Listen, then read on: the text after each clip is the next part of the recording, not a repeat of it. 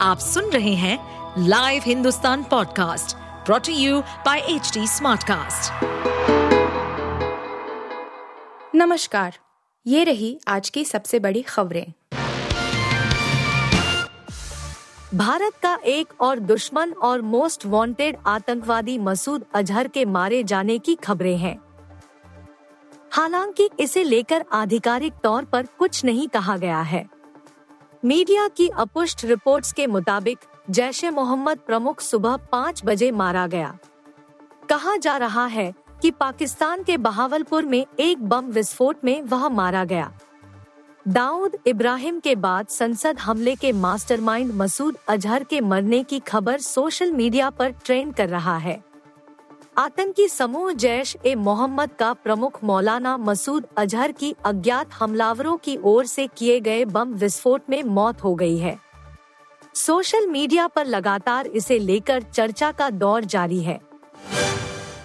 इसरो यानी भारतीय अंतरिक्ष अनुसंधान संगठन ने 2024 के पहले ही दिन देश को खुशखबरी दे दी।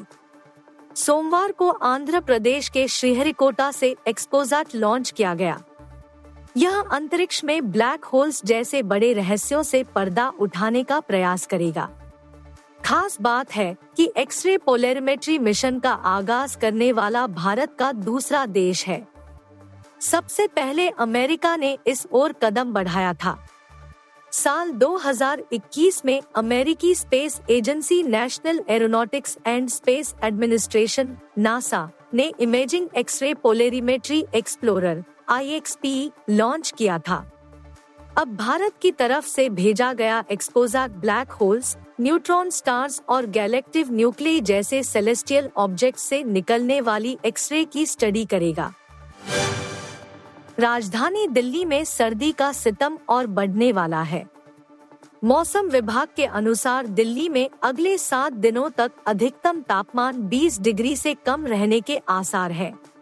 इसकी वजह से कड़ाके की ठंड पड़ने की उम्मीद है। दिल्ली में कड़ाके की ठंड का दौर शुरू हो गया है। नए वर्ष के पहले दिन भी ठिठुरन का एहसास हुआ। सफदरजंग का अधिकतम तापमान सामान्य से दो डिग्री नीचे दर्ज किया गया। दिल्ली के ज़्यादातर हिस्सों में सोमवार सुबह हल्का कोहरा देखने को मिला। दिन चढ़ते ही मौसम साफ़ हो गया। ऊपरी स्तर पर मौजूद कोहरे की परत के चलते धूप नहीं निकली। इस कारण दिन में खासी ठंड रही। अधिकतम तापमान 17 डिग्री दर्ज किया गया, जो सामान्य से 2 डिग्री कम है।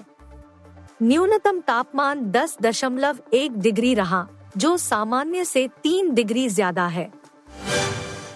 भारत के स्टार बल्लेबाज विराट कोहली दक्षिण अफ्रीका के बाएँ हाथ के तेज गेंदबाज नांद्रे बर्गर की शैली की गेंदबाजी का सामना करते हुए काफ़ी आश्वस्त दिखे, जबकि सोमवार को केपटाउन में नेट्स पर शॉर्ट गेंद के खिलाफ श्रेयस अय्यर एक बार फिर मुश्किल में नज़र आए।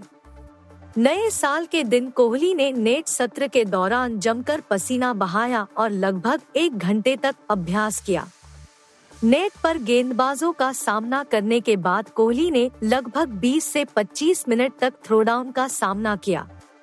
कोहली को नेट्स पर विशेष तरह का अभ्यास करने के उद्देश्य के साथ उतरने के लिए जाना जाता है और सोमवार को वह बाएँ हाथ की तेज गेंदबाजी के खिलाफ बल्लेबाजी का अभ्यास कर रहे थे।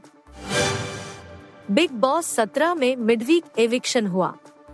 दरअसल, बिग बॉस ने घर के कैप्टन और एक्स कैप्टन को नॉमिनेशन का अधिकार दिया।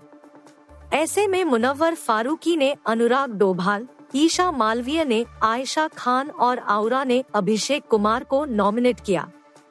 इसके बाद, बिग बॉस ने मिडवीक एविक्शन की अनाउंसमेंट करते हुए घर वालों से अनुराग, आयशा और अभिषेक में से किसी एक को बेघर करने के लिए कहा। ज़्यादातर घर वालों ने अनुराग डोभाल का नाम लिया। ऐसे में बिग बॉस ने घर वालों के वोट्स के आधार पर अनुराग को घर से बेघर कर दिया। बिग बॉस के फ़ैन पेज बिग बॉस तक के मुताबिक एविक्ट होने के बाद अनुराग डोभाल का मेकर्स पर गुस्सा फूट पड़ा। अनुराग डोभाल और बिग बॉस की क्रिएटिव टीम के बीच ज़बरदस्त लड़ाई हुई। अनुराग ने अपने लिए स्टैंड लिया और अपने एविक्शन को अनफेयर बताया। आप सुन रहे थे हिंदुस्तान का डेली न्यूज़ रैप जो एच टी स्मार्टकास्ट की एक बीटा संस्करण का हिस्सा है। आप हमें फेसबुक ट्विटर और इंस्टाग्राम पे एट एच टी या podcasts@hindustantimes.com पर ईमेल के द्वारा सुझाव दे सकते हैं। इस पॉडकास्ट पर अपडेटेड रहने के लिए हमें फॉलो करें एट एच हम सारे मेजर सोशल मीडिया प्लेटफॉर्म पर मौजूद हैं। और ऐसे पॉडकास्ट सुनने के लिए log on to W W W dot H D smart cast dot com